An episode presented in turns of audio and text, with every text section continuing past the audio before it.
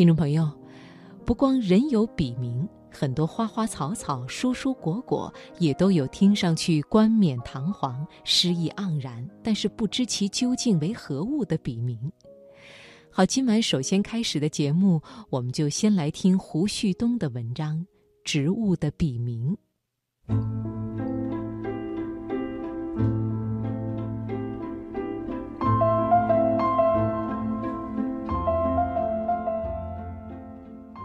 年少时读阿根廷作家博尔赫斯的诗，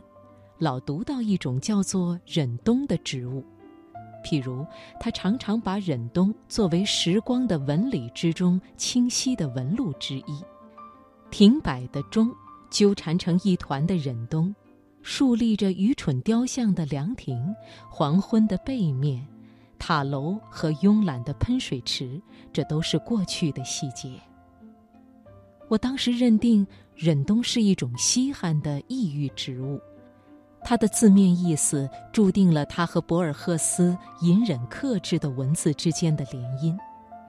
相当长的一段时间里，很多国内的诗人都喜欢拿“忍冬”这个词来点燃一种含蓄内敛的精神。这几年有一套很不错的诗歌丛书，就叫《忍冬诗丛》。但这忍冬其实并不是什么稀罕玩意儿，它就是群众喜闻乐见的金银花，大江南北很多地方都生长着，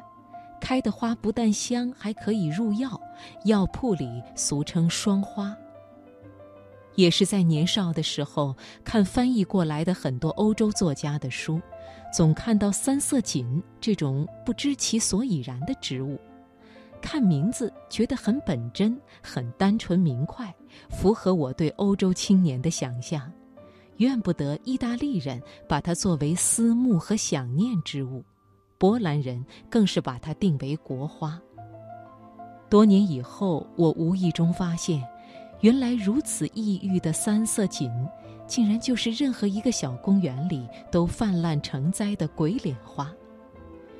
我妻子酷爱钻研厨艺。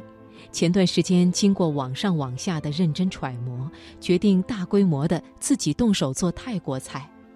难为他居然从各个犄角旮旯的商店、超市搜罗来了许多泰国菜专用香料，